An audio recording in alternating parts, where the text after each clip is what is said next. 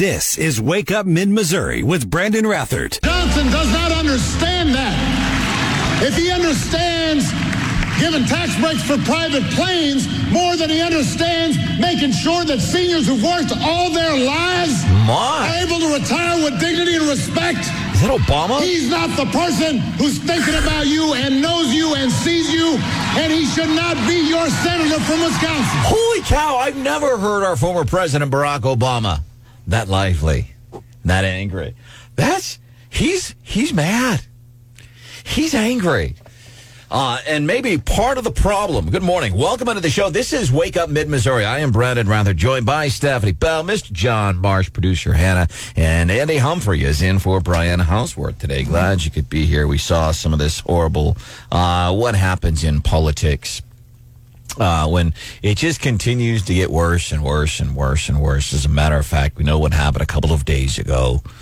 Um, and this just bothers me. Luke Bryan, country music star, is on stage doing a concert in Florida. Invites Governor Ron DeSantis on stage. We're going to have some fun and we're going to raise some money tonight for the great state of Florida. Ladies and gentlemen, welcome to the stage, Governor Ron DeSantis. So Luke Bryan, country music star, doesn't he do like? Does he judge one of those TV shows too? Seem like a judge? No. Uh, The voice. the Voice. Does he? Uh, so Luke Bryan, he brings Governor Ron DeSantis on stage, and you heard him say, "Hey, we're going to have some fun. and We're going to make some money for charity." Uh, Luke Bryan gets eviscerated on Twitter from progressives who just wet the bed because he invited the governor of Florida on. The guy was raising money for hurricane relief. Luke Bryan, to his credit, he gets on Twitter, basically says, "I don't respond to y'all on stupid stuff like this, but I'm going to now. Basically, screw you." Uh, we're doing this for charity, and I was raised, hey, when you're in a situation to help people, you do it. Uh, but I'm wondering, is it stuff like this that people get afraid to talk about their political ideations, whether you're talking about a potential candidate, whether you're talking about the president, whether you're talking about an amendment issue?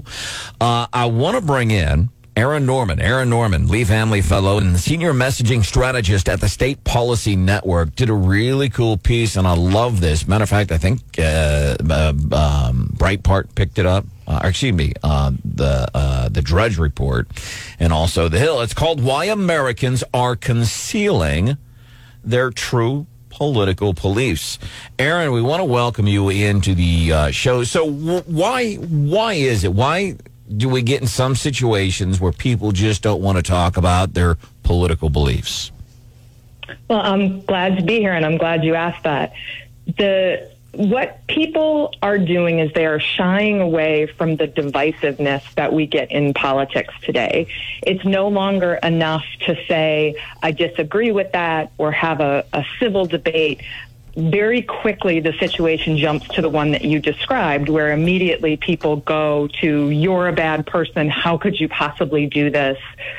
You're terrible for having beliefs that are just different than their own. And a lot of times those beliefs are misunderstood because of how they're characterized in the mainstream media. There are only a few narratives that flow around and people kind of latch onto them. So one of those narratives, like uh, if I am uh, in favor of clamping down on illegal immigration, I'm painted as a racist. That's, That's one of them. Yeah, that's one of them. Or if you're this, it means you're that. If you're this, it means you're that. None of which is true. But people get into situations where then they're kind of maybe afraid to um, talk about uh, some of this stuff. So is is this in effect in what you're saying in your piece? Why Americans are concealing their true political beliefs? Like, is it kind of is it that simple? People are saying one things in their circles, in their social circles, but then maybe like at the poll eight days from now voting differently than what they've been talking about? Exactly. And there's a really good new study from a think tank called Populace that measured this specific phenomenon. They had a really clever methodology where they were able to survey people and ask them about a number of contentious issues and then also to get a gauge of what they felt privately about those issues. And you had really big differences on a number of topics that are hot button issues right now, whether or not America is at its core racist, the effectiveness or usefulness of masking to stop the spread of COVID 19, things that have been big fights. And what they found is that people are concealing their true opinions in public, but that those opinions still manifest, those private opinions still manifest themselves, such as at election day, or if something's an issue or a policy seems like it has a lot of support but never takes off, it's because maybe it has less support than it seems. Well, and I think this is really interesting, and it goes back to something I think that we've talked about a lot here is the polling. And so Trafalgar talks about submerged voters and how, when called, a lot of people won't respond accurately or won't respond at all to people asking them questions about how they're going to vote. Do you think this is in line with the Populace study? Absolutely. And that is a well documented phenomenon within polling that certain groups of people respond less. There's less trust. And so pollsters are trying to correct for that. It's a known entity and they're working on it. But at this point in time, everything is just a little bit experimental in in horse race polling or ballot test polling.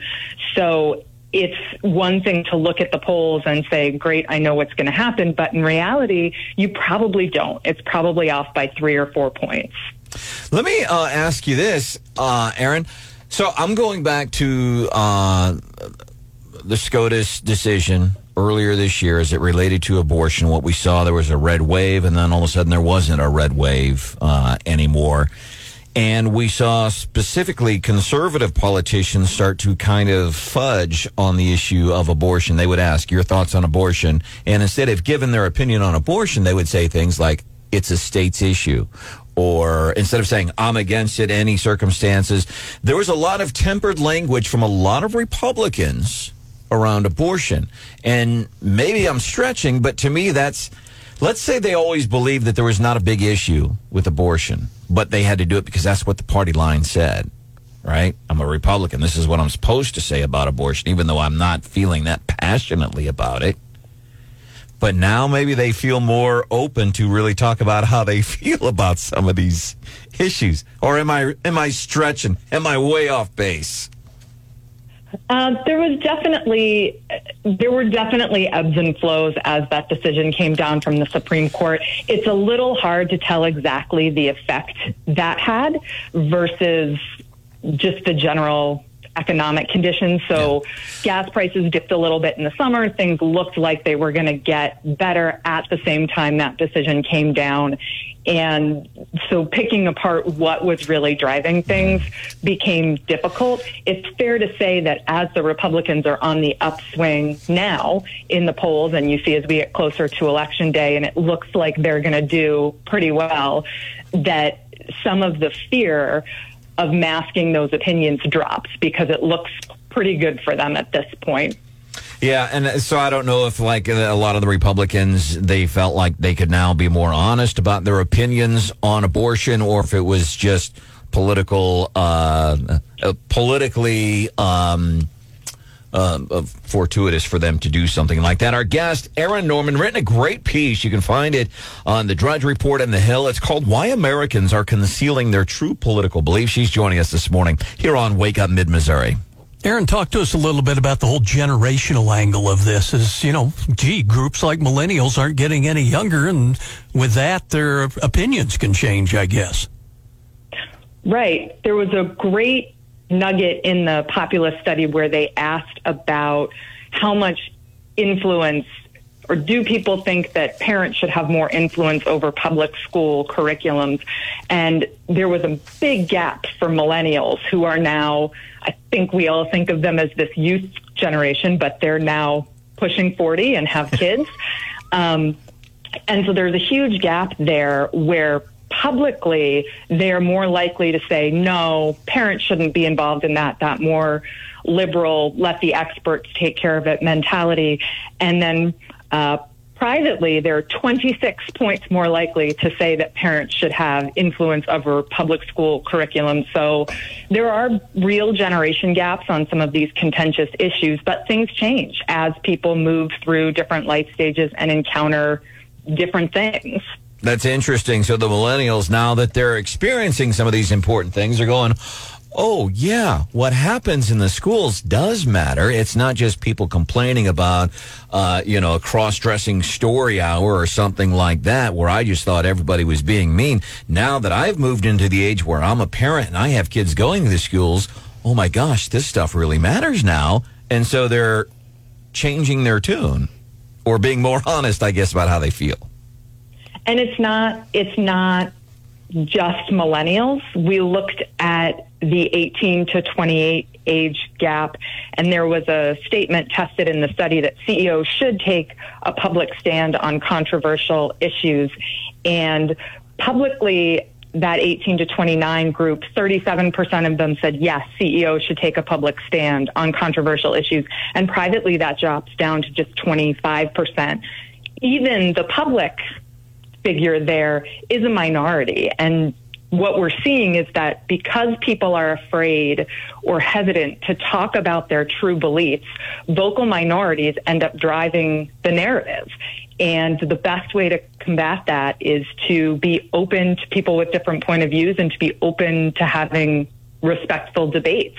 So people realize that their views aren't that different than the average American. It kind of reminds me of the famous line if you're 25 and you're not a liberal, you have no heart. And if you're 35 and you're not a conservative, you have no brain. Someone reminded me of that this weekend. And I was like, yeah, your views do tend to change as you get off mom and dad's payroll and you have to start paying, paying for some stuff yourself or you become a parent yourself. I think people do tend to get more conservative. But it's, it's, is there any, um, is there any discussion eh, about location? Because I think in some, eh, Brandon mentioned the pachyderm meeting, but obviously, you know, we get comfortable, we get around people, we think we have assumptions and maybe, you know, be and feel more comfortable and are open there. Um, I mean, was there any discussion about, you know, where people are more comfortable or how and when they do feel open to sharing their true beliefs?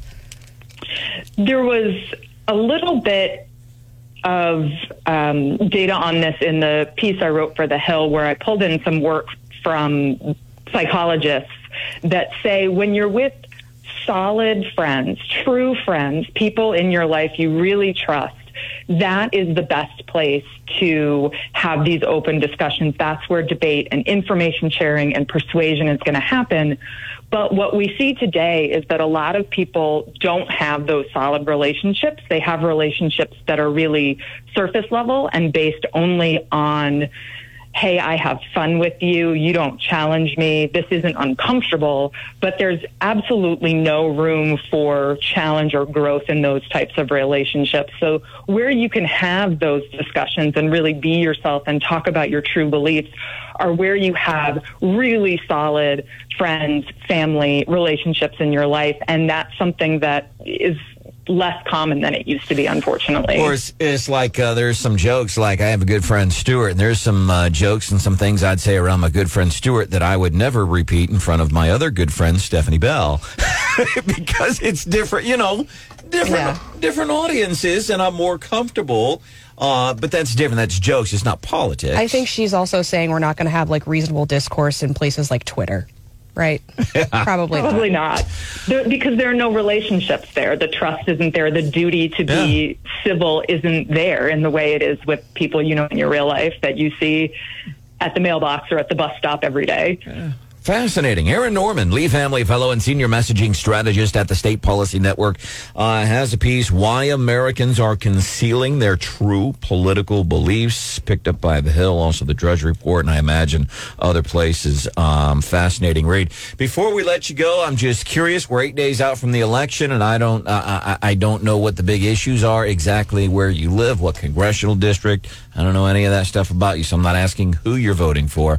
My question to you before we let you go, Aaron, is do you know absolutely when you walk into the polls eight days from now, do you know how you are voting on every single thing where you live?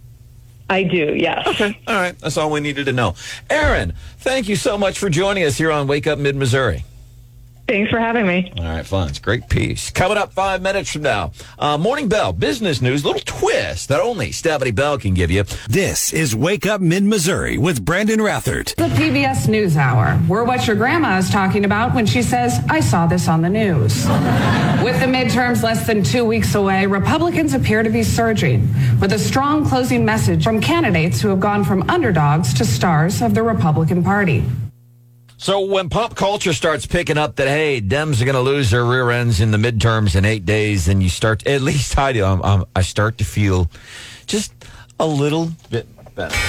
Good morning, 828 time for the Morning Bell business news with that little twist that only Stephanie Bell can give you. Good thing we're doing rapid fire business news today. I know, I messed up there, man. no, but uh, Friday, uh, I figured with all that Hannah likes to talk about McDonald's with the adult Happy Meals and the McRib, McDonald's stock hit an all time high. So they've been doing these like fun things and it's paying off for them. So I love that. Other news uh, this week, uh, we expect the Fed to raise their rates uh, 75 basis points Wednesday. So we'll be watching for that. Friday, uh, we get the October jobs report. So we'll be watching for that too. And Tuesday, uh, New York is implementing a new law where if they post any jobs, they have to Yeah. post a salary range.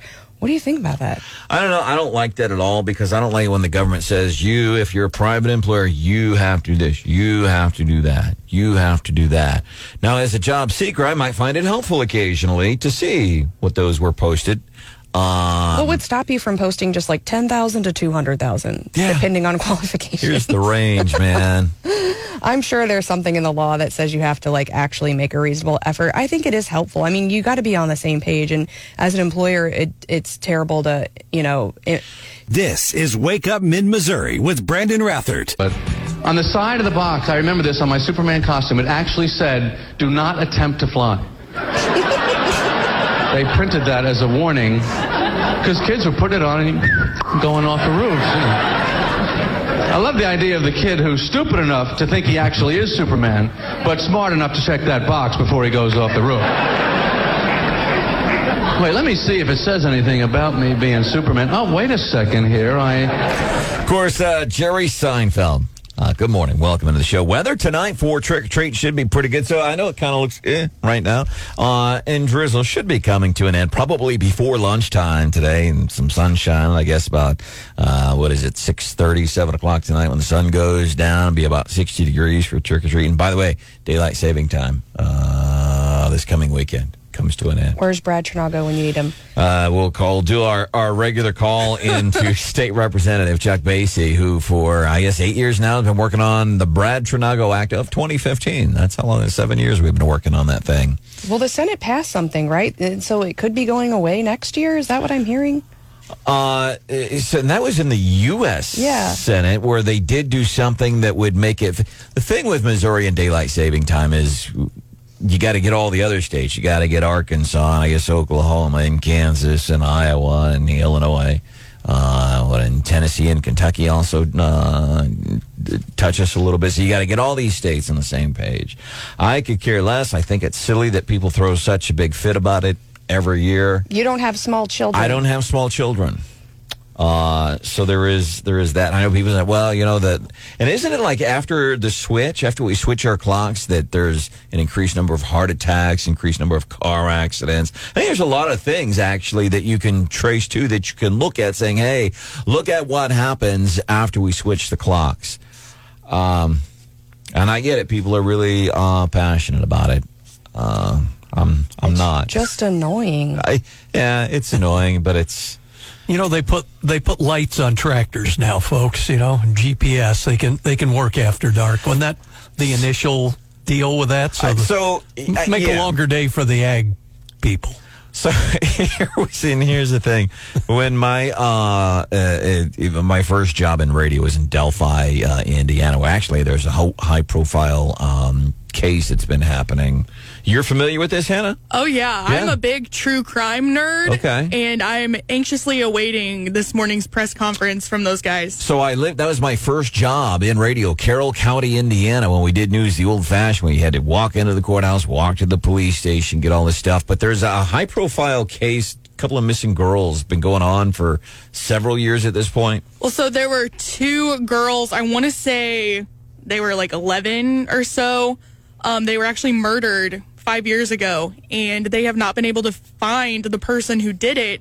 There was almost no evidence in the case, but they announced a couple days ago that they have arrested someone in the case, and they have a press hmm. conference this morning. I I believe they're announcing the charges that he's facing or they're officially naming him as a suspect or something like that. So that town where that's happening, that was where my first job in radio was. Uh, more pigs than people and fields of. I mean, our radio station was almost literally in a cornfield, and where we were in Indiana, like some counties did take part in daylight saving times and some didn't. Uh, and it was really odd, but one cool thing about it is because of where Delphi, uh, uh, Delphi, Monticello, Indiana was, like halfway in between Indianapolis and Chicago, you'd get both uh, cable feeds, and Indianapolis was on Eastern time, Chicago was on Central time. So, like Cheers, you could watch twice in one night. That's how long ago this was.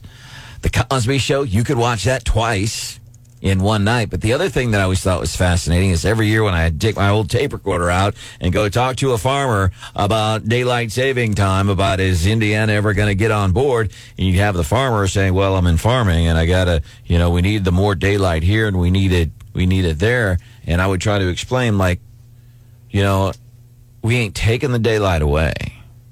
Everybody knows this, right? It's still going to be the same amount of daylight. And not everybody knows that. I'm for real. And I think even here, there's some people that don't understand. Like, we're not just filling up a meter, put in more daylight. It's mother. Yeah, well, and I mean, for folks too, like, I mean, we're, we're becoming a more global economy as well. And you're talking like county to county and, you know, just across the U.S., whether people participate. Well, it's different also internationally. So, you know, you're used to like a certain country being, you know, plus six or plus eight or whatever, and they have different rules. So it just, it, it's a headache now that, you know, we all communicate more regularly. I would just rather know the time is the time is the time. Yeah. Uh, heck, I say we even get rid of time zones here in America. It's Oh boy. No. all right. Just a shot. Oh, welcome into the show. Uh, Diane C. Stephanie Bell is uh, here. She's decked out in her Halloween outfit today. Uh, you can see Outfit, costume, maybe? costume, outfit, uniform. It's got a cute um, USA patch on the back. See? I tried even to have like combat boots, which are coming back in style. Can you see them? I tried to tell Stephanie this morning that we probably could have convinced you, Brandon, that she was just wearing a new outfit. and you probably would have believed that it was like the latest fashion trend. I probably would have. True. I know. I'd be like, oh, that's what uh, that's what they're doing in Degeneration Z now, huh? I am a millennial, I'm sorry. elder millennial. Degeneration millennial. Uh, thank you, John. I like it. He's always so polite to you because he'll look at you and and he won't he won't laugh, but then he looks. He's like, "That's pretty good." Not bad. Yeah. Uh, Roy Blunt was in town over the weekend, or actually in Columbia. Uh, the last thing that he said walking out. So he's he's done. He'll be done. What January twentieth. Uh, he'll be done in his official duty. Eric Schmitt, our current attorney general, will be sworn in as the next senator. Josh Hawley becomes a senior senator. But Roy Blunt speaking uh, at uh, Mizzou over the weekend, giving a lecture, kind of talking about his time in uh, in office and what he would do next. I don't know what he'll do next. I would get, what do you do? Become a lobbyist, spokesperson for some kind of lobbying firm? Yeah, in, Teach. in public policy. I mean, I think he, I think he's going to continue probably on the victory lap for a little while longer. He, they've been naming things after him and celebrating his service, and I think he'll be doing that for a bit. I did not, uh, or maybe I did know this, but I forget until it comes up every time. In 1984, Blunt was elected as Missouri's first Republican Secretary of State in over 50 years. It'd been Yeah. the 30s. Man. An incredible career. Uh, here was the last thing he said when he left the audience on Saturday at Mizzou. He said, quote, it would be better to leave this place a little bit early than to stay late. I love doing it. I Has look- he said that to Joe Biden? uh, Joe was at it again this weekend, by the way. He got fact checked on Twitter. Is it what I'm thinking of? Uh, is it uh, the the um, It could be any number of things, really. Yeah, he's he was saying something about his uh, the, the the Inflation Reduction Act, which you know what the Inflation Reduction Act doesn't do. Doesn't reduce inflation. He was talking about something like that, and people on Twitter, on the Elon Musk Twitter, um, politely got on there and gave him some free fact checks. Which one are you talking about? Um, his claim about states. Oh, that Oh, was about really good. 52 states or something. Uh, 54. Oh, God. Yeah. If you're the president of the United States, shouldn't you know? It's not a good look. Well, but you know what? So what? So, so John Fetterman's not a good talker. He can still hold office. So Joe Biden doesn't know that there's only 50 states in America. It doesn't mean he can't hold office. That's what those people say. So he doesn't know how many number of states there are. So what? Who cares? He was just trying to count Puerto Rico. Oh, By the way, if they do, that means not a joke, everybody. That's why we were defeated in, in 2018 when they tried to do it. We went to 54 states. then there, Yikes. Today, the most common price of gas in America is $3.39, down from over $5 when I took office. it's $5 a gallon. That's a nope. That's just, that's wrong. Meanwhile, the diesel reserve Yeah. has like what 18 days left. Y'all, I ha- this is a personal problem for me. We need we need to figure this out. Do we have a plan of action for this? I don't. I got nothing. I don't drive a diesel. Be pushing the trolleys. Can someone tow? I just need like a tractor and we'll just tow them behind it. what do you think the tractor runs off of? Oh no.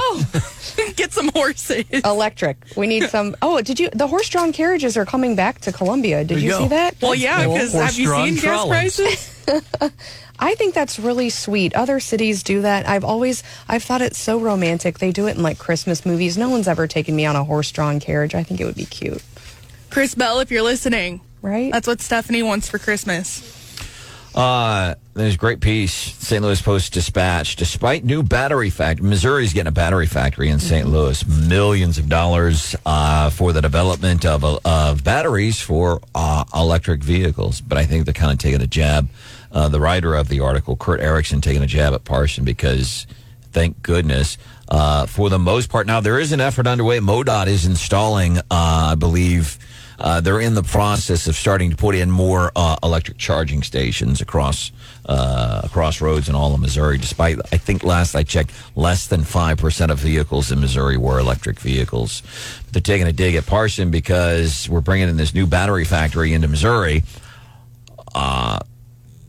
But nobody in the state. So there's not this big movement underway in the state. For example, like City of Columbia, electric buses, uh, propane powered buses, this and that.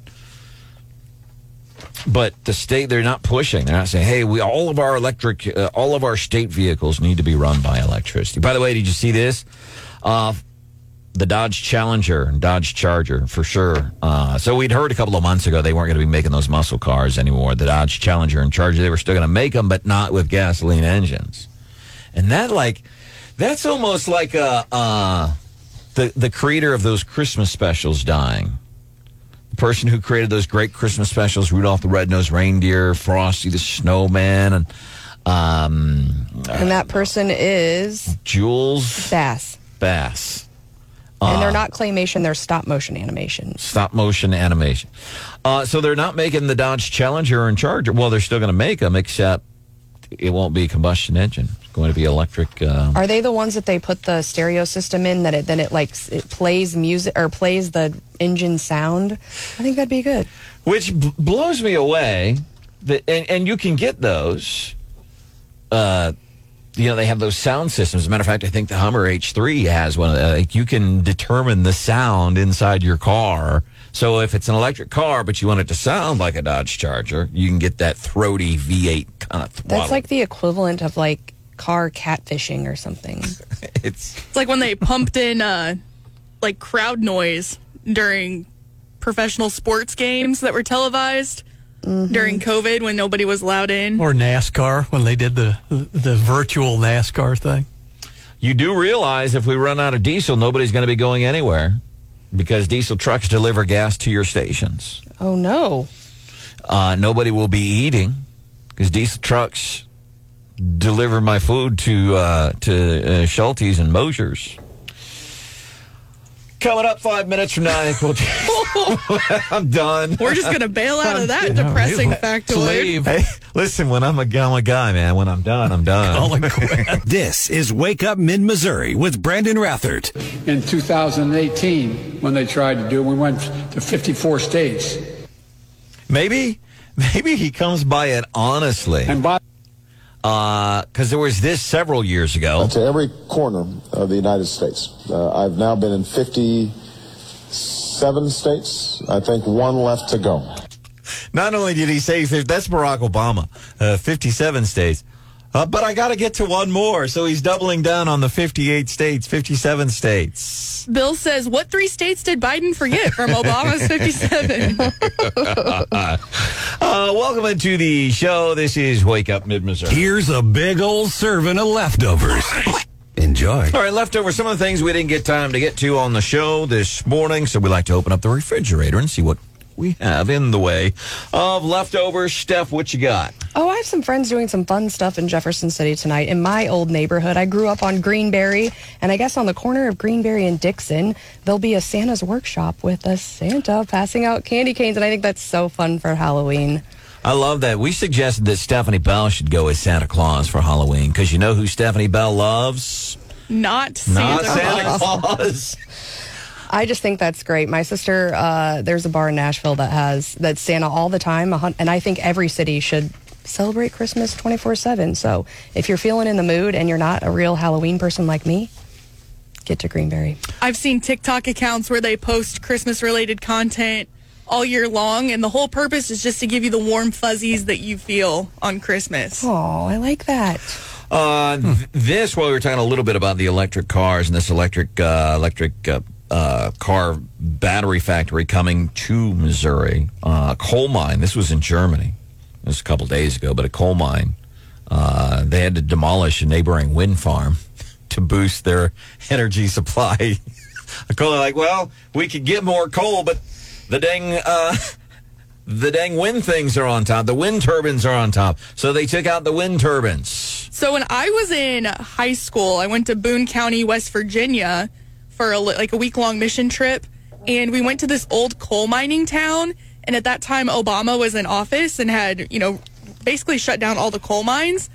And it was kind of an interesting experience to be in a town where basically everyone worked in the coal mines. So basically, the whole town was out of work mm. because Obama had shut down the coal mines, and just everybody was poor and out of work. And it was really sad. The whole town was just run down because the coal mine had shut down. Man. Uh, Hannah, you got anything for leftovers? Pretty good over there. I'm doing okay. All right, Marsh, what do you got? How about the one, the creepy pre Halloween story in a Kansas City neighborhood yesterday? Apparently, somebody dug up some human remains in the backyard, and people were saying, "Hey, this neighborhood isn't that bad and all." And turns out the the guy who dug up the human remains, the family dog. Ew. Oh, Now Another being reason not to investigated. have a dog. There you go. Depends on what you've got hidden in the backyard, I guess. So this dog's just out in the backyard and shows up at the back glass sliding glass door and like a big old bone in his mouth, and it's like a femur from a human.